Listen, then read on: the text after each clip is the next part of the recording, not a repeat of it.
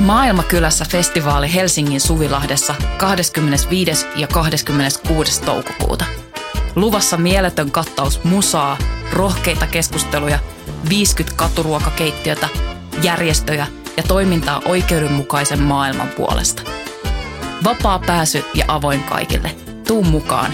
Rohkeus muuttaa maailmaa. Yhteistyössä Euroopan unioni, Kirkon ulkomaanapu ja Radio Helsinki.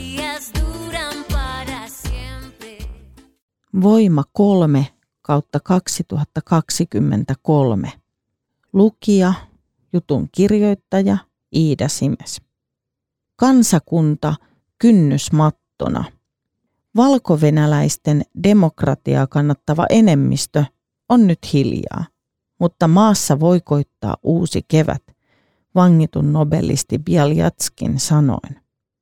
Valko-Venäjä on entisestä Neuvostoliitosta itsenäistyneistä maista ainoa, jonka johto kannattaa avoimesti Venäjän hyökkäyssotaa Ukrainassa. Vuonna 2020 valko sai Venäjältä puolentoista miljardin dollarin lainan ja lupauksen alhaisista kaasun hinnoista. Kreml tuki länsinaapurian ja sen johtajaa presidentti Aleksandr Lukashenkaa, koska Venäjälle on tärkeää pitää länsinaapuri tiukassa otteessa. Lukashenka on hallinnut maata jo vuodesta 1994 jolloin sille muokattiin Neuvostoliittoon verrattuna edistyksellinen perustuslaki.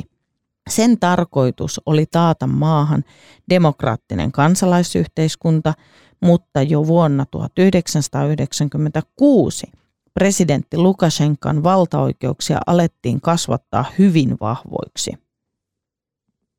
Valko-Venäjän sijainti on Venäjälle tärkeä sotatoimien takia – valko eteläinen rajanaapuri on Ukraina, jonka pääkaupunkiin Kiovaan on rajalta matkaa alle 150 kilometriä. Sodan alkuvaiheen uutiskuvissa nähtiin valko matkannut kymmenien kilometrien mittainen panssarikolonna pöristelemässä pikkuisia teitä kohti Kiovaa.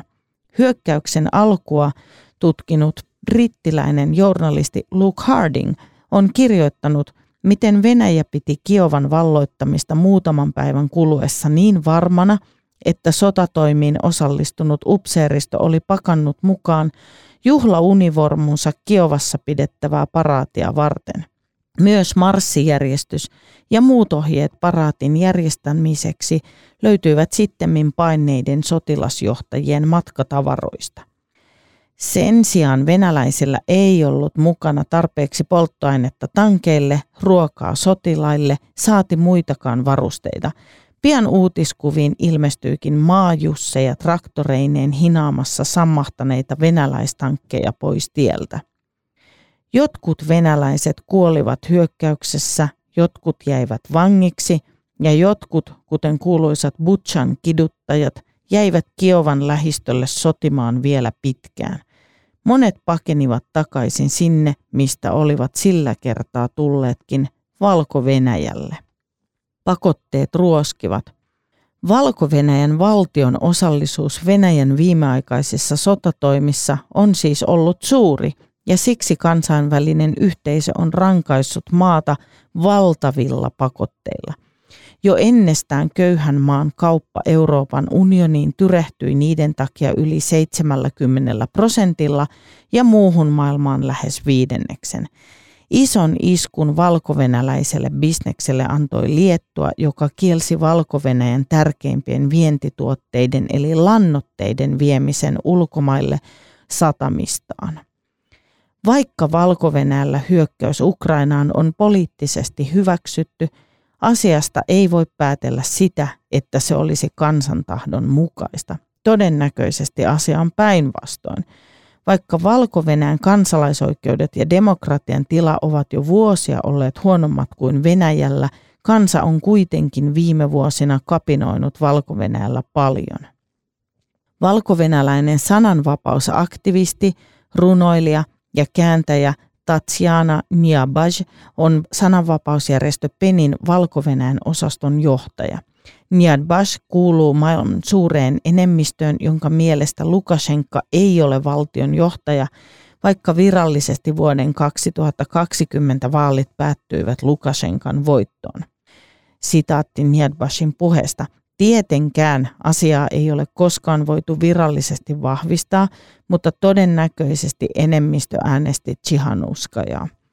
Niedbas käyttää Sviatlana Chihanuskasta yhdysvaltalaista termiä president-elect, joka tarkoittaa vaaleilla valittua, mutta ei vielä valtaan noussutta presidenttiä. Lukashenkan vastaehdokas Tsihanuskaja nousi kansan tietoisuuteen kuin tyhjästä, kun valko viranomaiset vangitsivat hänen julkismiehensä, tubettajan ja alkuperäisen opposition ehdokkaan Jarhei Tsihanuskin. Sittemmin tämä tuomittiin 18 vuoden vankeuteen ja Tsihanuskaja pakeni Liettuaan. Myös Tatsiana Niedbaj on painut maasta – hän työskentelee nykyään Varsovassa. Hän kaipaa kotimaahansa, vaikka Puolassa on puolensa. Tämä, eli Puola, on paljon turvallisempi maa, Niedbas sanoo. Täällä ei tarvitse koko ajan pelätä, että joku tulee takavarikoimaan tietokoneet ja puhelimet ja pidättämään meidät kaikki. Me haluamme työskennellä lain mukaan ja läpinäkyvästi. Suomessa toistellaan usein ukrainalaisten muistutusta siitä, että maa käy sotaa totalitaristista Venäjää vastaan muun Euroopan demokratian puolesta. Onko asia näin myös Niedbashin mielestä? Hän vastaa. Kun meillä oli vaalit 2020, kansan mielipide tukahdutettiin. Se, mitä on tapahtunut Ukrainassa, on saman asian toinen oire. Sekä valko että Ukraina ovat pitkään joutuneet taistelemaan paitsi kansalaisoikeuksiensa myös kulttuurinsa ja kielensä puolesta. Ja Niedbasin mukaan valkovenäläisten protestien tukahduttamisella on selvä päämäärä. Maamme haluttiin putsata sellaiseksi, että Venäjä voi täältä käsin sotia Ukrainassa. Kreml osallistui mielellään opposition hävittämiseen maasta panttivankina marginaalissa. Monet valkovenäläiset ihmisoikeus- ja demokratiaaktivistit pitävät maataan marginaaliin sysättynä panttivankina. valko on kuin kynnysmatto, johon Venäjä pyyhkii verisiä jälkiään. Samalla muu maailma rankaisee sekä Venäjää että kynnysmattoa. Taloudellisten pakotteiden lisäksi valkovenäläisten mahdollisuutta matkustaa on rajoitettu. Kotimaassa Aktivistit ja mielenosoittajat, jopa lapset ja vanhukset saavat näytösoikeudenkäynneissä julmia tuomioita. Kansaa pelotellaan hiljaiseksi ja taktiikka tehoaa, sillä tällä hetkellä valkovenäläiset eivät osoita mieltään omassa maassaan. Ulkomailla kyllä. Monet vangit ovat erittäin heikossa kunnossa ja heidän henkensä puolesta pelätään – Heihin kuuluu oppositiopoliitikko, muusikko Maria Kalesnikava, joka pidätettiin syyskuussa 2020. Kalesnikava tuomittiin 11 vuoden vankeuteen vuonna 2021. Hänet suljettiin kidutuksista kuuluisaan Homielin rangaistussiirtolaan. Häntä pidetään lähes koko ajan eristyssellissä, jota kutsutaan vankilaksi vankilan sisällä. Hänen terveydentilansa on erittäin huono. Pian Kalesnikavan vangitsemisen jälkeen hänen asianajajansa Maxim Znak tuomittiin kymmenen vuoden vankeuteen. Valkovenäläisistä mielipidevangeista kuuluisin on Nobelin rauhanpalkinnon vuonna 2022 voittanut ihmisoikeusaktivisti Ales Bialjatski. Bialjatskin puoliso Natalia Pinchuk – nouti juhlallisuuksien aikaan eristyssellissä viruneen voittajan Nobel-palkinnon ja luki tilaisuudessa Oslossa tämän kirjoittaman puheen. Bialjitski kirjoitti. Milloin pääset vapaaksi, minulta kysyttiin. Minä olen jo vapaa, mielessäni vastasin. Bialjatskin perustaman kansalaisjärjestön nimi on Vjasna, kevät, sillä hänen mukaansa – Talven jälkeen tulee aina kevät. Hyvä voittaa pahan.